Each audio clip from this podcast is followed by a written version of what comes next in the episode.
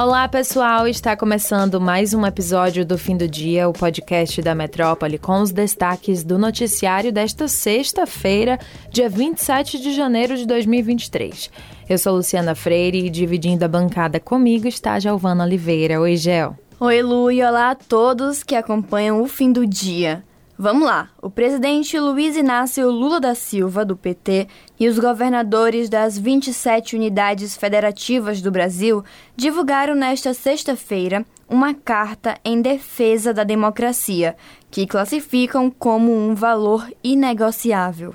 O documento foi divulgado pelo Palácio do Planalto depois de uma reunião que aconteceu entre Lula e os 27 governadores do país na sede do Poder Executivo. Os governantes também dizem ter um compromisso com a estabilidade institucional e social do país.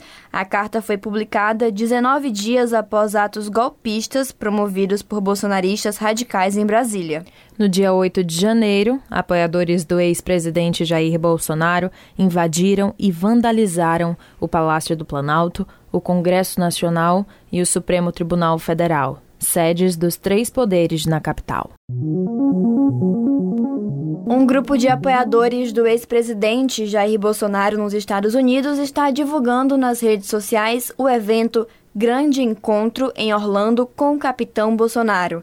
Para participar da solenidade, marcada para o dia 31 deste mês, é necessário comprar ingressos que variam entre 10 a 50 dólares.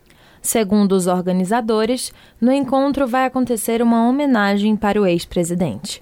Os participantes serão alocados em três setores diferentes de acordo com o valor pago nos ingressos, podendo sentar nas áreas VIP, especial e no lado reservado. Para ficar mais próximo do palco, é necessário desembolsar o valor mais alto, de 50 dólares, que corresponde a aproximadamente 250 reais. O evento é divulgado pelo perfil de Instagram Yes Brasil USA, o mesmo que promovia motocicletas com Bolsonaro em diversas cidades norte-americanas.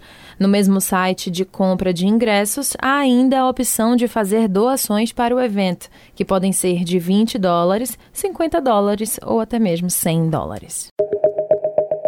De olho no que há de melhor na Rádio Metrópole, o autor do livro A Proteção Legal dos Terreiros de Candomblé, o desembargador Lidivaldo Brito, disse nesta sexta-feira em entrevista a Mário Kertes na Rádio Metrópole que foram as igrejas neopentecostais que criaram atritos com as religiões de matriz africana.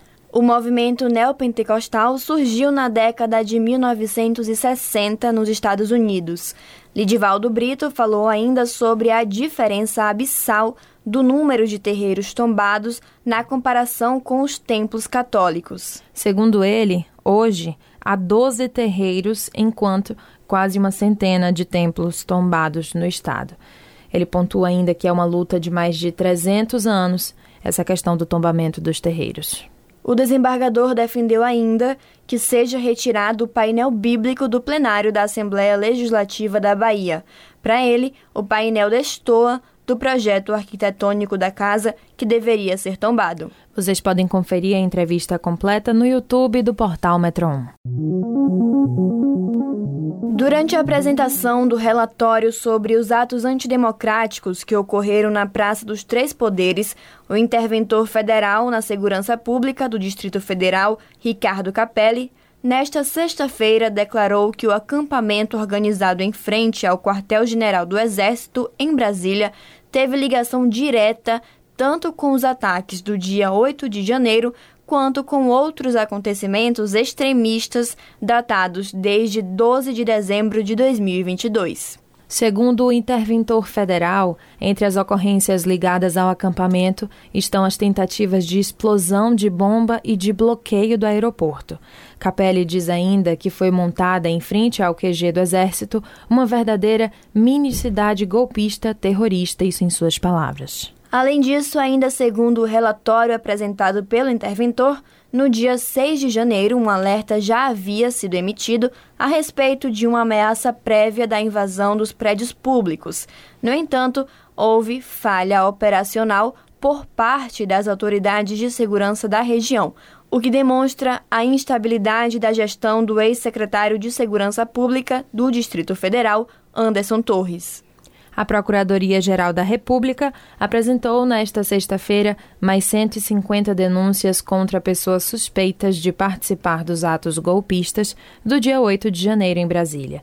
Essas denúncias foram encaminhadas ao Supremo Tribunal Federal. Agora caberá ao plenário do STF decidir se aceita a denúncia e transforma os acusados em réus. Ainda não há data marcada para análise. Depois do 28º cartório do Rio de Janeiro reconsiderar a decisão, o cantor Seu Jorge conseguiu registrar o filho como samba. Anteriormente, o órgão se recusou a emitir a certidão de nascimento por entender que o nome poderia ridicularizar o garoto futuramente. Samba nasceu no domingo, dia 22, na maternidade São Luís Star, em São Paulo, e é fruto do relacionamento entre o cantor e a terapeuta Karina Barbieri. O músico argumentou que os motivos são ligar o menino à origem africana de semba, que é o ritmo angolano conhecido como umbigada, e também pela música brasileira. O cantor havia anunciado a escolha do nome da criança, seu quarto filho, em outubro do ano passado, no Domingão com Hulk da Globo. Em nota, a empresa que administra a carreira de seu Jorge informou que o casal não vai mais comentar sobre esse assunto. Samba é o quarto filho de seu Jorge, que já é pai de Flor de Maria e Luz Bela, filhas do relacionamento que ele teve com Mariana Jorge e Maria Aimé, que teve com Fernanda Mesquita. É isso, pessoal. A edição de hoje fica por aqui. Vocês podem ter acesso a essas e outras notícias no metro1.com.br. E siga a gente nas redes sociais, arroba grupo.metrópole no Instagram e TikTok e arroba metrópole no Twitter. Lembrando que vocês podem sempre ativar o alerta no Spotify para receber uma notificação a cada novo episódio do nosso podcast. Tchau, tchau, até a próxima edição. Valeu, Gel. Um bom final de semana a todos e até a próxima.